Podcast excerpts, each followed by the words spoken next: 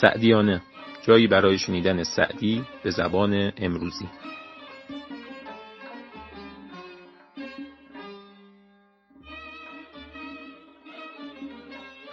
به نام خداوند جان آفرین حکیم سخن در زبان آفرین. خداوند بخشنده دستگیر کریم خطا بخش پوزش پذیر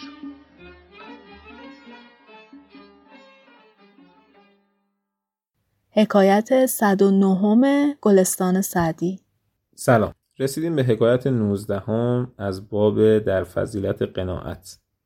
یکی از پادشاهان در فصل سرما برای شکار به بیرون از شهر رفت. از امارت خودش خیلی دور شده بود که شب شد. دید خونه فقیرانه ای در نزدیکی شکارگاه هستش.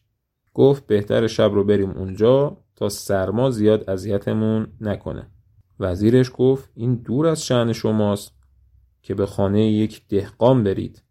همینجا آتش روشن می‌کنیم و گرم میشیم. دهقان شامی آماده کرد به اندازه وسع خودش.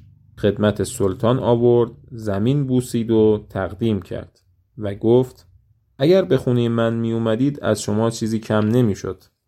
ولی خیلی قدر و منزلت من بالا می رفت پادشاه از این حرف خیلی خوشش اومد. شب رو به خانه فقیر رفت و فردا صبح هدایایی به فقیر عنایت کرد. وقتی داشت به امارتش برمیگشت دهقان پشت اسب پادشاه می اومد و می گفت ز قدر و شوکت سلطان نگشت چیزی کم از التفات به مهمان سرای دهقانی. کلاه گوشه دهقان به آفتاب رسید که سایه بر سرش انداخت تو سلطانی. تا حکایت بعد خدا نگهدار.